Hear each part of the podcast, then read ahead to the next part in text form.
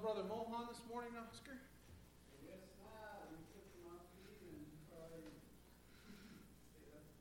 Yeah. Um. Already did, sweetheart. Thank you.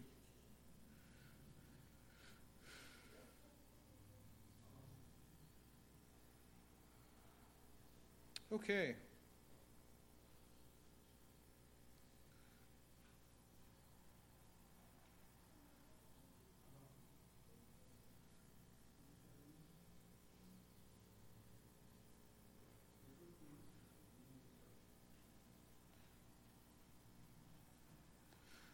All right, well, let's start with a word of prayer.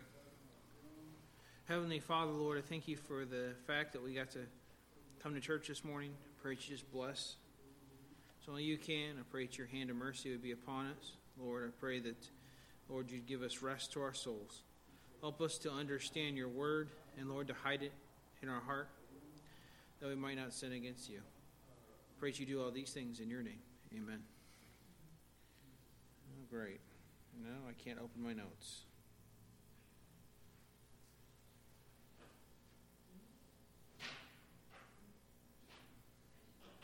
Huh?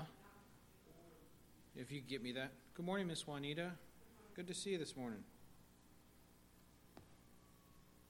Oh, you know what it is? Yeah. Let me get the internet started on this. If I open it, see, I didn't open it from last week, so.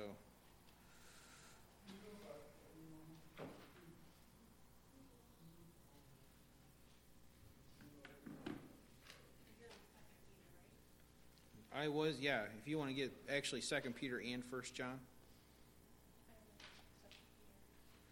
First John was the notes that I needed, so. And it's on here. It's just. All right, let's open this sucker up. All right, let's just go through a really quick a review of uh, Second Peter. Uh, we know that Second Peter is written any any time before 64 to 67 A.D. We know that. Um, that also that Second Peter was also a the most controversial book of the New Testament. The canonization, when it was first uh, decided for the canonization, there we go, it was the internet. Uh, the canonization of Second Peter was something that was of uh, undiscernible. They were wondering if it should have been canonized. Uh, it was found that there was different uh, writings. When you look at all the different writings of Paul, or I'm sorry, Peter, you'll find that there's going to be key phrases and certain styles. Take, for instance, uh, if you look at Paul, he always started with a greeting. Okay? Peter had his own type of greeting, he had his own type of style of writing. And so they had some question because it varied a tiny bit from what the Bible, what Peter had already written in First Peter. But uh, that canonization or the uh, authorship of Second Peter was determined, and it's no question no longer. But there was some question in the beginning. The theme of Second Peter is danger of false teachers. Danger of false teachers. The purposes of Second Peter, and there's four of them, or three of them, to stir believers to growth, to encourage patience in the Lord's return, and to encourage proper doctrines and ethics. To encourage proper doctrine and ethics. The key word for the book of Second Peter was knowledge. Knowledge. And we talked about the three things that you need to know in order to have the knowledge. First of all, as we've been teaching on Wednesday night, you need to know God's Word. Secondly, you need to know your enemy. Who is your enemy? And thirdly, you need to know your guide, which is God. All right? Now we'll just go over some of the content. We talked about the safeguards against apostasy. And there was three things underneath that maturity of the believers, the testimony of Peter, and the authority of Scripture. And then last week we talked about, I'm sorry, two weeks ago, we talked about the description of apostates. What is an apostate? I know this is kind of dry. I review just because I hope that some of it will sink in. What is an apostate? Yes. Yeah.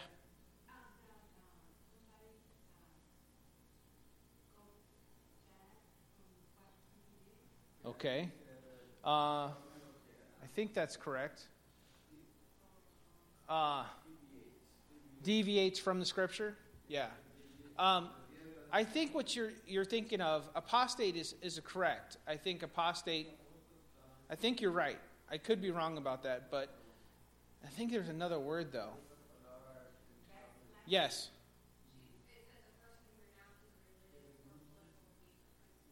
Okay. Yeah, then you are right.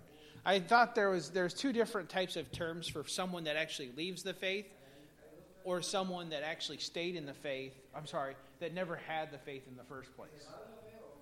So uh, obviously, you're going to have heretics that that understood that doesn't understand Scripture, like cults or a cult.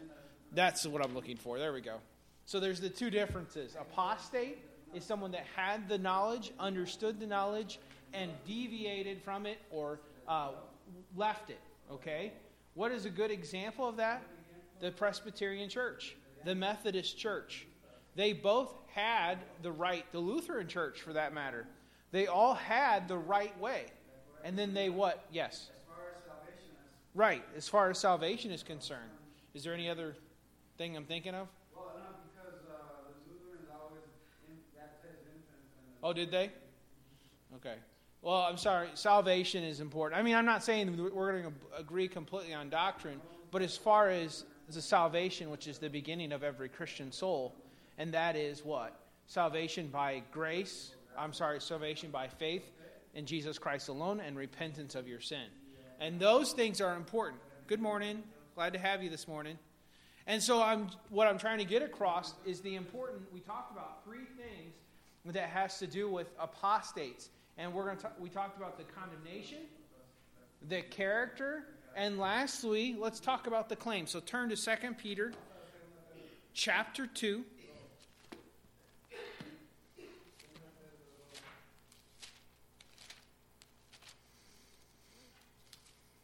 And we're starting in verse 18. And we're talking about the claims of apostates.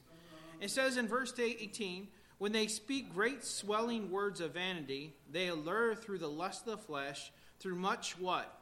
Wantonness. Wantonness is the idea of unbridled lust, lasciviousness. Uh, uh, I'm not even going to say that word this morning. I'm having a bad, bad morning this morning. Lasciviousness, licentiousness, there we go.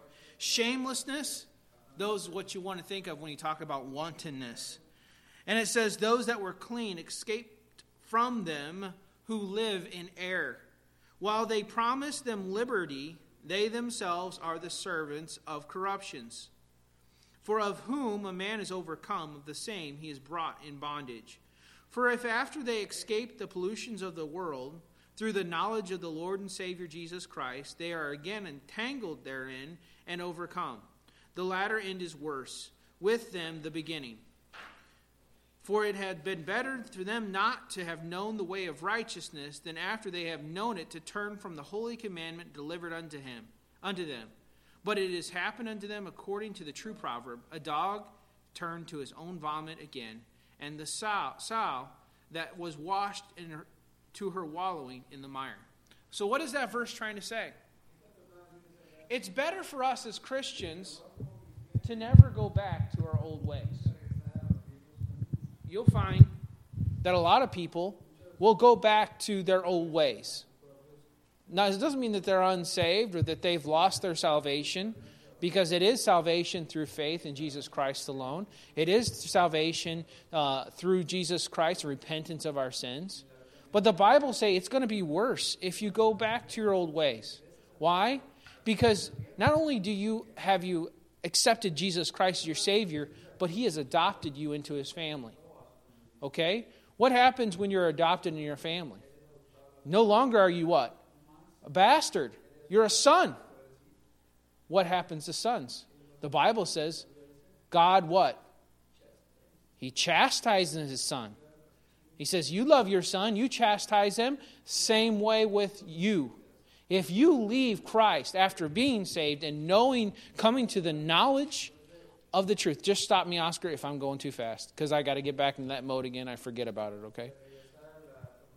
The knowledge of the truth. What's going to happen? God is going to come and he's going to judge you. He's going to come down hard, he's going to come down swift because he what? He loves you. God loved you even before you're a sinner, but He loves you even more now. Why is that? Because you accepted His Son, the sacrifice for your sin. And that's why it's saying here, He says, listen, in verse uh, 21 For it has been better for them not to have known the way of righteousness, and after they have known it, to turn from the holy commandment delivered unto them. I know of, we know of someone um, that came to us recently and had asked um, either me or my wife had talked about something that they had done and they were ashamed of it. And when they had talked to him they says you know i just don't feel like i'm a christian anymore. I, I, I and, and i think they took some of this wouldn't it be close to what they were thinking? They used another verse though didn't they? Yeah but they, they were discouraged. They were downhearted about uh, the sin that they had committed, and, and they were worried that they had lost their salvation. Now, let me tell you something, folks.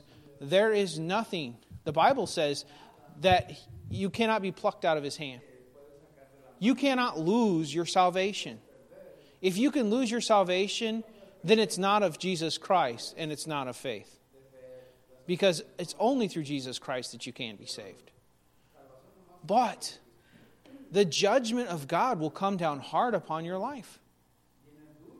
People wonder why, in the Bible, talks about this sickness and death, talks about uh, troubles and trials. Why does that come upon your life? Because God's trying to get you to turn back to Him.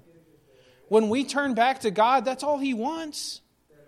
And God's saying, hey, listen. In verse 18, He says, I'm sorry, in verse 20, for if they had escaped the pollutions of the world through the knowledge of the Lord and Savior Jesus Christ, they are again entangled therein and overcome. The latter end is worse with them from the beginning. Here's what you'll see. I know, we know of a church that's down the road, not here in Chicago, but down in Indiana. The very pastor of that church, not now, but in the past, back in the 70s and the 80s, the pastor of that church lived in ungodly, immoral sin. It wasn't too long after that that he started talking heresy. Why did he start talking about heresy? He started saying that God was never a man. Now, we know that God was man and God at the same time when he was on earth. But he began to say, hey, God was never man. Then he came up with this philosophy that you didn't have to repent of your sin. Now, why was that? This very verse is what it's talking about right here. You can go and live in sin, but let me tell you something apostasy will happen in your life. Once you start living a life of sin, guess what? Things that are in this word are going to be compromised because you're not going to believe it because you have a heart that cannot, uh, cannot commune with the Holy Spirit. You have a heart that will not commune with God. And so you're going to get all whacked out on your philosophy. Lewis, you know of some friends that have done that, haven't you? Just when you were just came into this church. There's some people that came in here with the same time. Had some philosophies. They seemed like they had the same beliefs. Where'd those beliefs go? They're gone. They're no longer the same. Did Jesus change? Did God change? No, he didn't. And this is what this verse is trying to say. You go live in sin, that's fine. Does that mean that God's going to allow you to live in sin? No. You're going to be whacked out on your doctrine.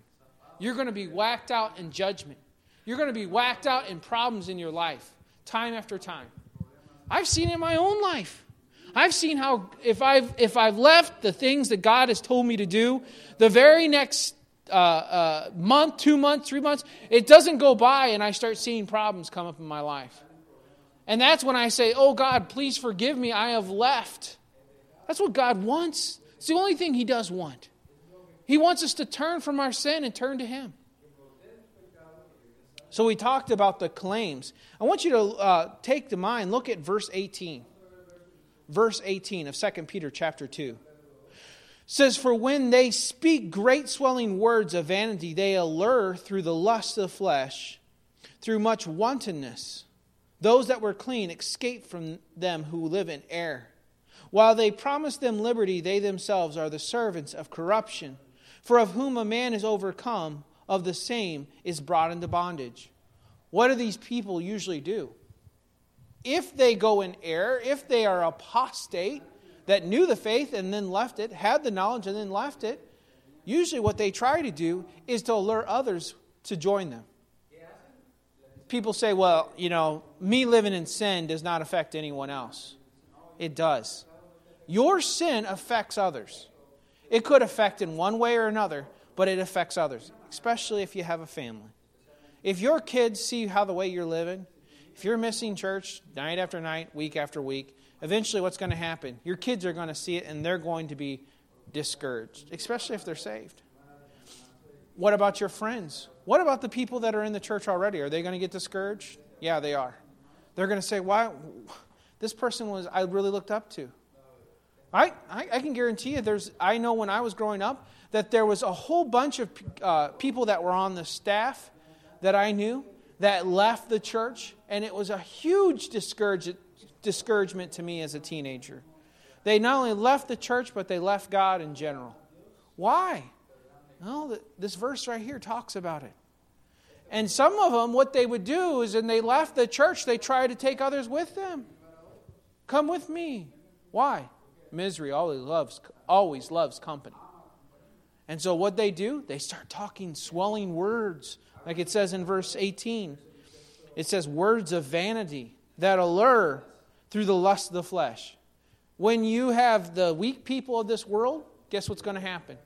The people that are living in sin, the people that are trying to, uh, be, that are becoming apostate or apostate, guess what? They're going to take them out of the church. And the reason why is because they're not strong in their faith. It's important to understand that apostasy can happen in this church here. It can happen in any church. The question is, how does it happen, and are you going to allow it to happen in your life? All right, so we're going to talk, we've talked about the condemnation. We've talked about the character of apostasy. We've talked about claims of apostasy. But lastly, we're going to, and this is the last of Second Peter, we'll go on to First John if I get done today. We're going to talk about the uh, um, refuting of apostasy, the refutation of apostasy. So turn to Second Peter chapter 3, and we're going to re- start out 1 through 18. This second epistle, beloved, I now write unto you, in both which I stir up your pure minds by the way of remembrance, that ye be mindful of the words which were spoken before the holy prophet of the commandments in the apostles of the Lord and Savior. Knowing this first, that there shall come in last days scoffers, walking after their own lusts. So, what does he say? The first thing that's important in being to be able to refute apostasy in your life, of refute apostasy in the church, and to refute apostasy out in the world. What is the first thing? In verse 2, that ye be mindful of the words which were spoken before by the holy prophets. What is that? That's God's word, isn't it? You need to know God's word. You think Wednesday night is not important? How did Jesus answer Satan when Satan would throw apostasy or apostate facts at him? How did he deal with that? Satan will do everything he can. He'll twist it. He'll twist. How do you say twist in Spanish? All right, I didn't get that. All right. You twist, they'll twist the scripture. He'll do everything he can to make the scripture not be what it should be. And that's what he did with, with Jesus. He says, Well, you know, cast your foot upon the stone. Your angels will come and take care of you. Ask, uh, command the bread, or turn the stone into bread, right? And Jesus Christ said, not by bread alone, right? But by every word that proceedeth out of the mouth of God. We have a very important mind to say, hey, God's word is this. There's no variation, there's no deviation. If you have if you have a problem with the, what the Bible says, you don't have a problem with me, you have a problem with God. And so when people start coming to you and saying, Why do you go to that, that old fashioned church where they don't have a drum set and they don't have a snare and they don't have, I mean, a snare set. They don't have a, a, a, a guitar, and they don't play. Uh, they don't have some uh, some preacher that's going to get up there and tickle your ears. Well, I, I try to go by what God's word says. What God's word is on standards. And maybe someone will come to you and say, Ladies, why do you wear those dresses? That's going to be a question. I remember back when I was a kid, I remember uh, uh, my sister would uh, wear, we'd go skiing. And uh, I don't know if you've ever been skiing before, but it's not really something that you wear a dress in when you're skiing. and my sister would wear culottes. Of course, nobody else noticed, except, uh, or I didn't notice, but everybody else did. And they'd come up to me, and we'd be standing together in line, waiting to get on to the uh, uh, the lift, and and uh, and and they'd say, "Hey, is she wearing a dress?" Oh no, they're culottes. Oh, okay. They were just amazed. I mean, my sister, she growing up, she did everything with us. She, she, we went down the Grand Canyon. We went up Pikes Peak. Uh, we did all kinds of fun things. We went down the uh, the uh, um, the Arizona River in, uh, in Colorado and went whitewater rafting. We did all kinds of things. Did she wear pants? Not one time. And I say, why does you ladies? Why do you wear Why do you wear your dresses? You better know your scripture. What does the Bible say? I think it's kind of also deems important. Now, we doesn't we talk about dress on women, but dress on men too. You never catch me dead in a pair of skinny jeans. Tight, skinny jeans. Okay? Because they look feminine. They look like a bunch of girlies. Okay? The day that I come walking in with a pair of skinny jeans is the day I will never come back to this church. Because I will be I should be laughed to scorn. Men, our dress should not another thing. Pink. You will never catch me wearing pink. I saw even guys that I was new in Bible college wear pink. I will never wear pink. Just because the world says it's okay, does that mean I'm going to wear it? No. Our goal should be what, men? We gotta we gotta stand up for what we are, what God wants us to be. If God says that we shouldn't wear feminine clothes, let's not wear feminine clothes. Wear that which pertaineth to a woman. Don't wear that which pertaineth to a woman. Now I'm stepping on some toes here. This is some meat that I'm talking about here, but it's important. We have to know where the Bible stands on every issue. You know, back in the 90s, late, late 80s, it was cool for boys to have hair down to here. They'd have it over their ears. And, and I think even more, is it back? Big shaggy hair. The Bible says that a man should what? Should not have long hair. I'm thankful for my grandpa. Uh, it was really popular back in the 80s to have a rat tail. Does anybody know what a rat tail is? It's a little teeny tiny tail, about that big, and it just kind of went back in the back and it just kind of came down a little bit. And my rat, uh, rat tail. And my grandpa says, "You don't? What? You a sissy?" My grandpa, he's not saved. Well, he might be. I don't know. He definitely doesn't show evidence of it. But he says, What are you, a sissy? Sissies have ponytails. I said, Grandpa, I want. No, sissies have ponytails. He never, he cut my hair real short. I look like a Marine half the time when I got out of the barber's chair. But listen to me. The Bible is very clear about all these things. And I tell you what, this is something else that I think the Bible is very clear about. There is an over feminization of our young people our boys. Over feminization. What do I mean by that? It means there's this idea that our little boys should be girls. Mommy babies and mommy, oh, they're just oh. Uh. No! It should be that our, our men should say, they're going to be men and we're going to raise them to be that way. Right? Here's something that I see. How many's ever seen a boy wearing a bracelet? I have. I hope. Back in the, um, I don't know if this is in the mid 2000s, uh, Lance Armstrong had a yellow bracelet, rubber bracelet. And it was to something to talk about cancer. I won't wear it. I think it's a great cause. But I wouldn't wear it. Why? Because I'm a man. You're not going to see an earring in Mr. Hod's ear. Why? Because I'm a man. When we don't stand up for Scripture, guess what? It's going to creep slowly and surely into the church. I think modesty in men is as, is as important as modesty on women. I think keeping your boys to be non feminine is as important as keeping your girls to be ladies. And when we take away, when we take away from the scriptures, you will find that those very things that I'm talking about right now, you say, oh, they're not that important. You watch people that lose their standards. You watch people lose their standard in music, lost their standards in dress, lost their standards in, in uh, uh, uh, their scripture, their, their attendance. Eventually, you know what happens? Those things that were important before no longer become. And before long, they will become apostate. It's not important. I don't need to do this. How does a Baptist turn into a Mormon? I know of a few of them. How does a Baptist turn into a Catholic? Apostasy. Having no desire to know what God wants you to do. So we talk about being mindful of the word.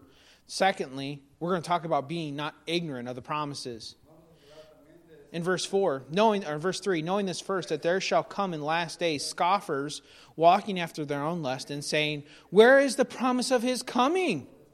For since the fathers fell asleep, all things continue as they were from the beginning of creation. For they willingly are ignorant of that by the word of God, the heavens were of old, and the earth standing out of the water and in the water, whereby the world that when then was being overflowed with water perished but the heavens and the earth, which are now, by the same word are kept in store, reserved unto fire against the day of judgment and perdition of ungodly men. But, beloved, be not ignorant of this one thing, that one day is with the Lord is a thousand years, and a thousand years is one day. This is a good verse to keep as memory. The Lord is not what? Slack. Slack.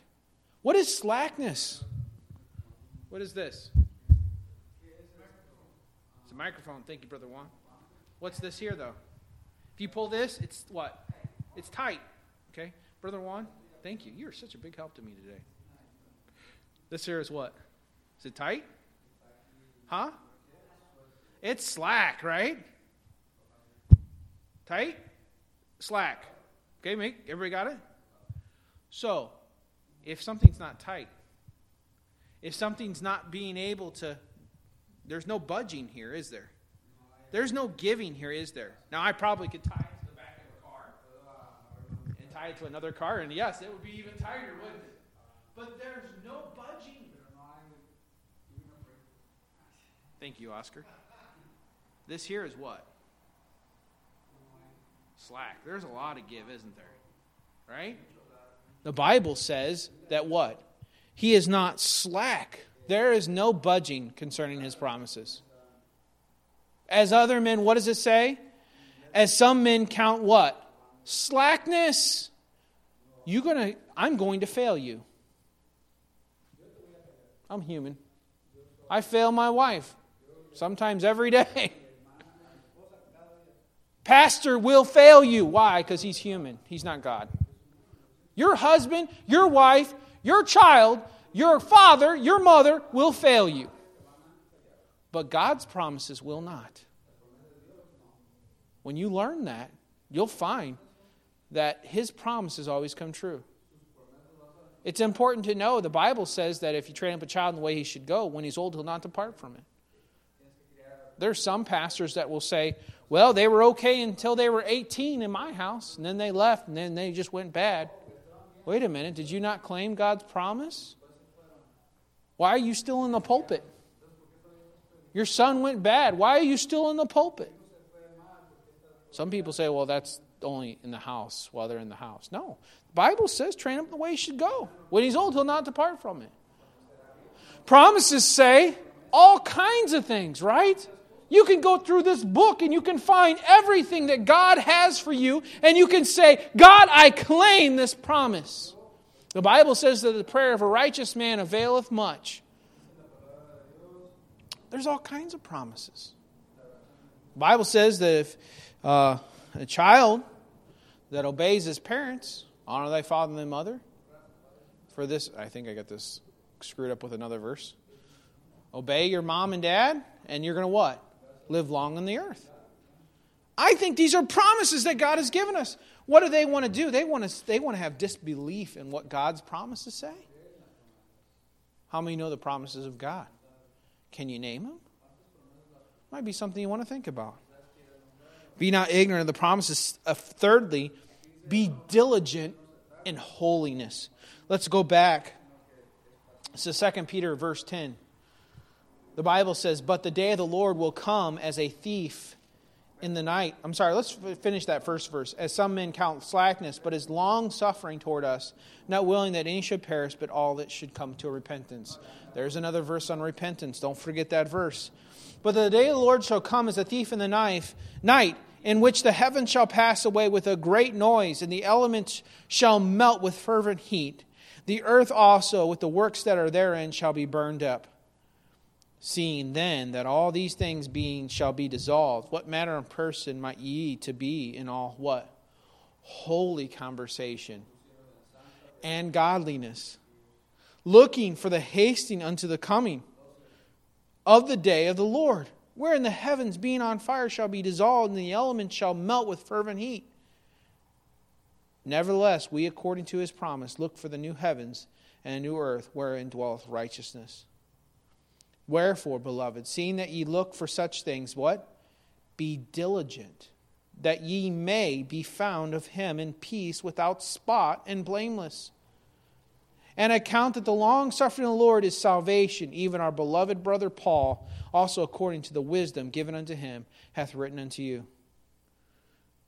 Verse 16, and also all his epistles, according unto them these things, which are some hard to be understood which they are unlearned and unstable, wrest as they do also the other scriptures unto their own destruction. What is he saying? Be diligent. What does it mean to be, be, be diligent? I know something that everybody's diligent on.